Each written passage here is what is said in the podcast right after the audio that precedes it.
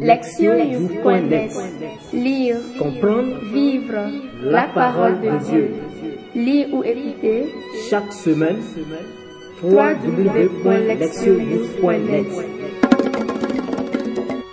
24e dimanche du temps ordinaire. Année C. Prier. Psaume. Psaume 50. Pitié pour moi, mon Dieu, dans ton amour. Selon ta grande miséricorde, efface mon péché. Lave-moi tout entier de ma faute, purifie-moi de mon offense. Crée en moi un cœur pur, ô mon Dieu. Renouvelle et raffermis au fond de moi mon esprit. Ne me chasse pas loin de ta face. Ne me reprends pas ton Esprit Saint. Seigneur, ouvre mes lèvres et ma bouche annoncera ta louange. Le sacrifice qui plaît à Dieu, c'est un esprit brisé. Tu ne repousses pas, ô mon Dieu, un cœur brisé et broyé. Lire la parole.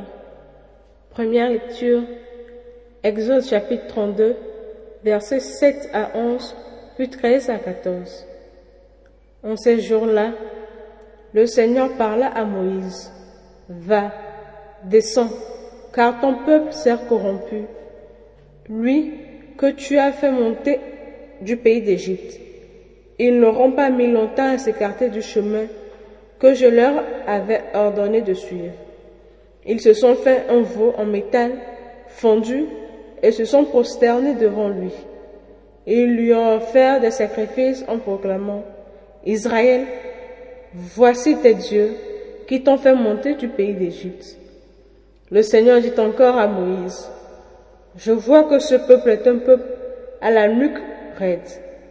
Maintenant, laisse-moi faire, ma colère va s'enflammer contre eux et je vais les exterminer. Mais de toi, je ferai une grande nation. Moïse apaisa le visage du Seigneur, son Dieu, en disant, Pourquoi, Seigneur, ta colère s'enflammerait-elle contre ton peuple, que tu as fait sortir du pays d'Égypte par ta grande force et ta main puissante? Souviens-toi de tes serviteurs, Abraham, Isaac et Israël, à qui tu as juré par toi-même, je multiplierai votre descendance comme les étoiles du ciel. Je donnerai, comme je l'ai dit, tout ce pays à vos descendants, et il sera pour toujours leur héritage. Le Seigneur renonça au mal qu'il avait voulu faire à son peuple. Deuxième lecture. 1 Timothée chapitre 1 versets 12 à 17. Bien-aimé, je suis plein de gratitude envers celui qui me donne la force, le Christ Jésus, notre Seigneur, car il m'a estimé digne de confiance lorsqu'il m'a chargé du ministère, moi qui étais autrefois blasphémateur, persécuteur violent. Mais il m'a été fait miséricorde, car j'avais agi par ignorance, n'ayant pas encore la foi. La grâce de notre Seigneur a été encore plus abondante avec la foi et avec l'amour qui est dans le Christ Jésus. Voici une parole digne de foi et qui mérite d'être accueillie sans réserve. Le Christ Jésus est venu dans le monde pour sauver les pécheurs et moi, je suis le premier des pécheurs. Mais s'il m'a été fait miséricorde, c'est afin qu'en moi, le premier, le Christ Jésus, montre toute sa patience pour donner un exemple à ceux qui devraient croire en lui en vue de la vie éternelle. Au roi des siècles, au Dieu immortel, invisible et unique, honneur et gloire pour les siècles des siècles. Amen. Évangile, Luc chapitre 15, versets 1 à 32. En ce temps-là, les publicains et les pécheurs venaient tous à Jésus pour l'écouter. Les pharisiens et les scribes récriminaient contre lui. Cet homme fait bon accueil aux pécheurs et il mange avec eux. Alors Jésus leur dit cette parabole. Si l'un de vous a cent brebis et qu'il en perd une, n'abandonne-t-il pas les quatre-vingt-dix-neuf autres dans le désert pour aller chercher celle qui est perdue jusqu'à ce qu'il la trouve?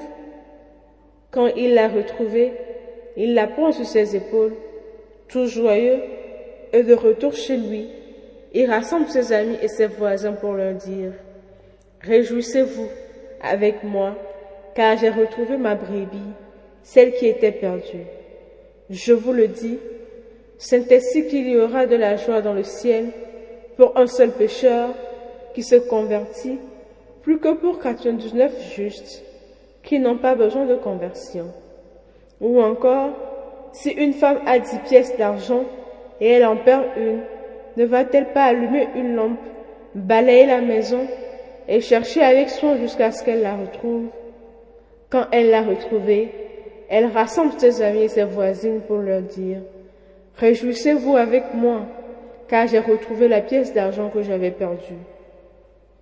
Ainsi, je vous le dis, il y a de la joie devant les anges de Dieu pour un seul pécheur qui se convertit. Jésus dit encore, un homme avait deux fils.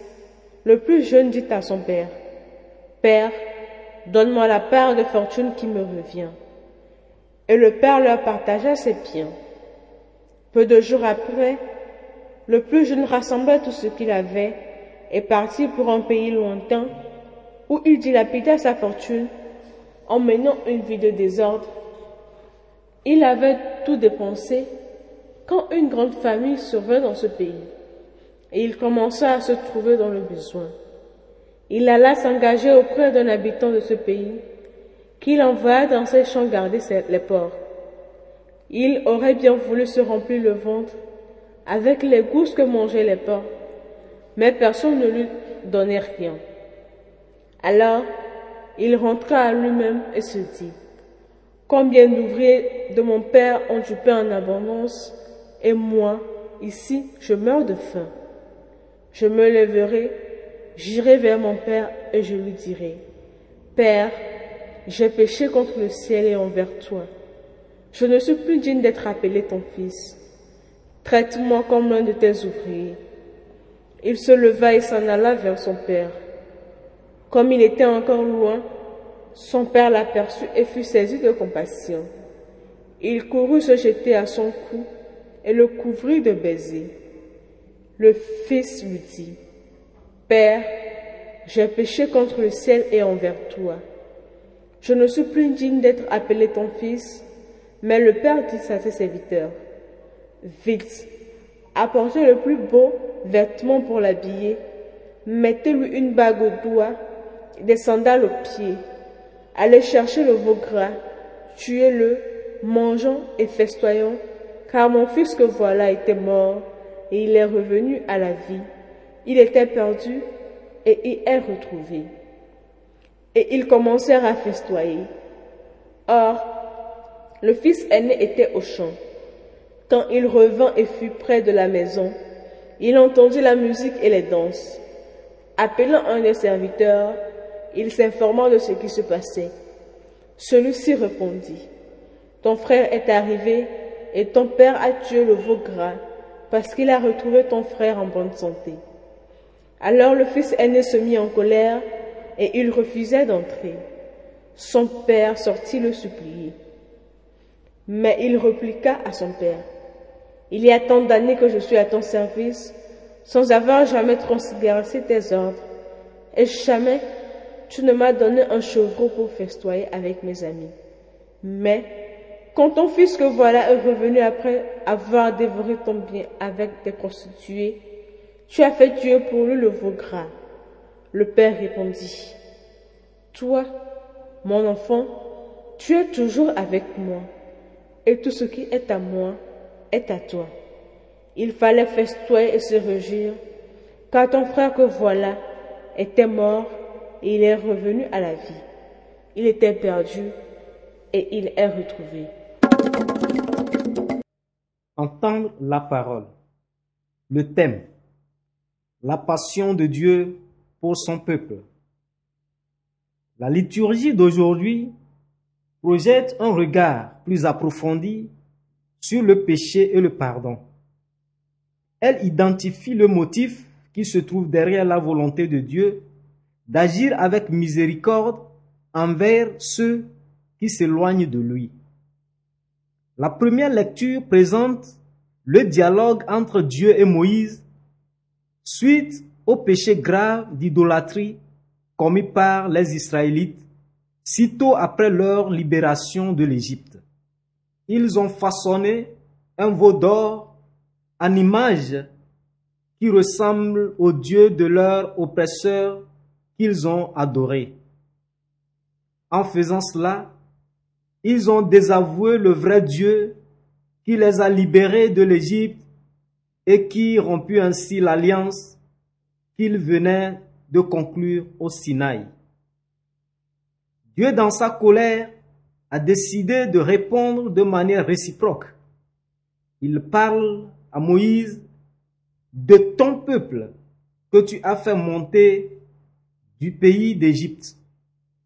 Il insinue alors qu'ils sont le peuple de Moïse et non de lui. Dieu les a désavoués avec l'intention de détruire cette nation infidèle. Il rebâtira une nouvelle nation avec Moïse comme père. Mais la réponse de Moïse atteste de sa grandeur comme chef. Il n'a pas accepté l'offre si séduisante de Dieu. Pour sauver sa nation, il a plutôt rappelé à Dieu de sa promesse faite aux ancêtres d'Israël, les patriarches. Si Dieu désavoue ses descendants, il ressemblera alors aux Israélites, inconstants et infidèles. Ainsi, la colère de Dieu s'était-elle apaisée et la nation a été sauvée. Dieu resta fidèle envers ses enfants infidèles. Dans ce dialogue, les auteurs bibliques décrivent Dieu comme si celui-ci était un être humain. Il est poussé par ses émotions et avait eu l'intention d'agir avec vengeance. Cette façon de s'exprimer est courante dans la Bible, car pour que le lecteur puisse comprendre, il est inévitable qu'il fasse recours à des analogies humaines pour parler de Dieu. Le point focal de cet épisode est que, humainement parlant, Dieu a toutes les raisons de se fâcher et d'abandonner le peuple qu'il a abandonné suivant la logique humaine. Dieu ne le fit pas. Il a plutôt décidé d'honorer la promesse faite à Abraham lorsqu'il l'a choisi comme leur ancêtre et de faire d'eux une, une grande nation. Le Dieu d'Israël était et restera toujours fidèle à sa promesse. La deuxième lecture comprend la déclaration personnelle de Paul concernant sa vie. Il rappelle ce qu'il avait été avant de devenir chrétien. Il n'a jamais nié ni caché qu'il était un blasphémateur et persécuteur acharné des disciples du Christ. Au contraire, il a reconnu ouvertement son passé, faisant ainsi de lui-même un exemple vivant de la miséricorde transformatrice de Dieu et de sa puissance. Seul le pécheur est transformé en Paul, l'apôtre des païens. Comme ses offenses étaient graves, selon son propre aveu, il était le premier des pécheurs. Sa transformation démontre la puissance démesurée et la miséricorde illimitée de Dieu. Cette miséricorde qui est devenue efficace par Jésus qui a été envoyé au monde pour sauver les pécheurs tels que Paul. Après sa transformation, la vie entière de Paul était consacrée au service de ce Dieu grand et miséricordieux avec le but d'amener les païens à, croire en lui et en son Fils. Paul conclut ce bref exposé avec des louanges exubérantes à Dieu qu'il appelle le roi des siècles, immortel, invisible et unique. Le Dieu qui avait pardonné les péchés du peuple au Sinaï est le même Dieu qui a pardonné le péché de Paul. Par ce pardon, Dieu a possédé Paul pour qu'il conduise les païens à lui en étant une preuve vivante de sa miséricorde. Le passage de l'Évangile contient deux paraboles une histoire dans laquelle est révélée splendidement la passion de Dieu pour son peuple. La première parabole, souvent appelée la brebis perdue, ne parle pas au fond de la brebis, mais du pasteur qui risque 99 brebis pour trouver une qui est perdue. Le pasteur agit imprudemment, exposant le troupeau entier au danger à cause d'un seul animal. Cet acte extraordinaire démontre la passion brûlante du pasteur et son souci profond pour chaque animal de son troupeau. La parabole affirme que Dieu, comme un pasteur passionné, refuse d'abandonner même un seul membre de son troupeau. Il fera tout pour ramener à lui celui qui est perdu. La deuxième parabole, souvent intitulée La pièce perdue, concerne au fait la femme qui fait tout pour trouver une seule pièce d'argent perdue. Ce qui est étonnant dans cette parabole, c'est qu'après avoir trouvé la pièce d'argent, la femme organise une fête pour ses voisins et amis. Certainement, ce repas lui aurait coûté plus que la pièce d'argent retrouvée. Ici encore, le but de l'histoire est de montrer que Dieu, comme la femme, saisi de désir de garder toutes ses pièces d'argent, ne se reposerait pas jusqu'à ce qu'il trouve celle qui est perdue. La dernière histoire, souvent appelée le fils prodigue, ne concerne pas d'abord le fils, mais le père qui est soucieux de réunir à lui ses deux enfants perdus. Le plus jeune, le fils prodigue, désavoue son père en lui demandant sa part d'héritage. Au fait, il a agi comme si le père était déjà mort, car la division de biens était normalement faite dans ce cas-là. Ensuite, il se sépare de la famille et va gaspiller sa richesse. N'ayant plus rien, il retourne à la maison dans l'espoir d'obtenir le pardon. Cependant, le vrai héros de l'histoire est le père qui attend le retour du fils. Lorsqu'il voit son fils de loin, il court et l'embrasse car pour le père, ce fils était perdu, et comme la femme de l'histoire précédente, organise une fête exubérante pour célébrer ses retrouvailles.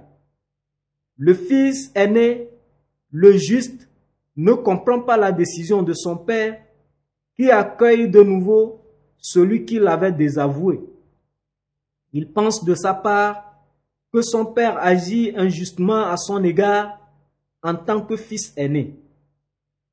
Considérant soi-même comme juste, il se sent être offensé et refuse d'entrer dans la maison pour se joindre à la célébration. En ce moment, c'est le fils aîné qui désavoue la famille et qui se sépare de son père. Le père de nouveau prend l'initiative. Il sort de la maison pour le ramener à la famille. Il assure le fils aîné de son amour et de sa reconnaissance envers lui. Voici une histoire d'un père qui a le souci de garder la famille dans son unité. Il le fait en pardonnant le fils cadet et en comprenant le fils aîné. Les trois récits présentent le même message Dieu brûle d'un désir ardent de garder chacun de ses enfants unis à lui. Sa préoccupation vise particulièrement ceux qui se perdent dans la vie ou qui se séparent eux-mêmes de lui lorsqu'ils désirent ardemment leur amitié. La liturgie d'aujourd'hui révèle une dimension plus profonde du pardon. Dieu pardonne grâce à sa passion brûlante pour le peuple. Appelons simplement cette passion amour. À cause de cet amour, Dieu n'a pas désavoué le peuple d'Israël, bien que celui-ci l'avait désavoué au profit du veau d'or qu'ils ont eux-mêmes façonné. La vie personnelle de Paul montre que Dieu se préoccupe tellement du salut des païens qu'il a transformé un violent persécuteur des chrétiens en apôtre des païens. Dans l'évangile, la profondeur de l'amour de Dieu est illustrée à merveille par les trois images du berger à la recherche de sa brebis égarée, d'une femme à la recherche de sa pièce d'argent perdue et d'un père soucieux qui attend ses fils. C'est un Dieu qui ne se préoccupe pas seulement à rendre la justice ou le pardon, mais un Dieu qui brûle de passion pour son peuple. Le psalmiste le savait très bien et a donc adressé sa prière pour le pardon en ces termes. Pitié pour moi, mon Dieu, dans ton amour. Écoutez la parole de Dieu. La liturgie d'aujourd'hui rappelle l'amour passionné de Dieu pour nous. Cet amour signifie qu'il ne nous abandonnera pas même si nous nous égarons loin de lui. Au contraire, dans chaque instant de nos vies, son regard amoureux est sur nous. Même si nous nous égarons loin de lui, devenant tièdes et indifférents, lui, il continue par nous chercher jusqu'à ce que nous revenions à lui. Sa miséricorde et son amour nous assurent que nous serons toujours accueillis de nouveau dans ses bras avec amour. Conscients de cela, nous devons être toujours reconnaissants pour cette miséricorde et cet amour. L'histoire du péché des Israélites, commise au Sinaï, donne une bonne raison d'avoir confiance dans la passion salvifique de Dieu pour nous. Il est clair que Dieu n'a pas approuvé les actions de son peuple, qu'il a ignoré en se faisant une idole, bien que c'est lui qui les avait délivrés de l'esclavage. Pourtant, il ne les a pas abandonnés pour mourir dans le désert. Au lieu de cela, Dieu leur a pardonné et a renouvelé son alliance. Sa passion pour son peuple était et reste toujours si grande qu'elle couvre les infidélités et les trahisons. Cette passion garantit que l'amour infini de Dieu pour son peuple restera toujours ferme. Saint Paul se démarre comme une inspiration parfaite pour faire un voyage de retour vers Dieu. Dans la première lettre à Timothée, Paul reconnaît son passé et raconte l'abondante miséricorde que Dieu lui avait montrée. Son exemple nous exhorte à ne pas rester dans le passé, mais à regarder vers l'avenir, s'appuyant sur la miséricorde de Dieu. Beaucoup parmi nous, voire même nous tous, avons oublié Dieu à certains moments de nos vies. Nous avons fabriqué des idoles de toutes sortes. Certains d'entre nous avons créé des idoles de formes diverses, telles que les médias sociaux, les smartphones, les sports, les drogues ou la pornographie. Ils ont pris possession de nos vies et nous les adorons volontiers. Ces idoles nous ont ôtés de Dieu. Pourtant, Ne nous abandonne jamais jusqu'à ce que nous puissions être réconciliés et revenir à lui. La miséricorde de Dieu va plus loin par rapport à toute distance que nous aurons atteint dans notre fuite. Pour Paul, la miséricorde et la puissance transformatrice de Dieu dans sa vie l'ont transformé d'un persécuteur hardi et d'un homme violent en notre statut d'apôtres du Christ. Si nous nous trouvons dans un état similaire de séparation de Dieu, nous pouvons également permettre à la miséricorde et au pouvoir transformateur de Dieu de nous ramener à lui. Dans l'Évangile, Jésus nous rappelle le désir ardent de Dieu de nous garder toujours à ses côtés. En raison de son amour passionné pour nous, Dieu ne nous abandonnera jamais. À cause de cet amour, Dieu nous cherchera jusqu'à ce que nous revenions à lui. Son amour pour nous est sans condition et sans fin. Même si nous n'avons pas ressenti cet amour, lorsque nous nous sommes entourés des idoles que nous avons façonnées, il nous aime toujours et il est prêt à nous pardonner pour nous aider à changer notre avenir. Ceci est bien reflété dans le dicton africain. Quand vous pardonnez, vous ne changez pas le passé, mais vous changez l'avenir. Laissons le passé à la merci de Dieu, qui est plus grand que nos péchés, et ouvrons-nous vers un avenir meilleur en ayant confiance à l'amour passionné de Dieu pour nous. Proverbe. Quand vous pardonnez, vous ne changez pas le passé, mais vous changez l'avenir. Agir. S'examiner. Suis-je capable de voir la main de Dieu à l'œuvre en moi et dans ma vie? Puis-je me pardonner les erreurs du passé et m'aimer tel que je suis maintenant? Répondre à Dieu.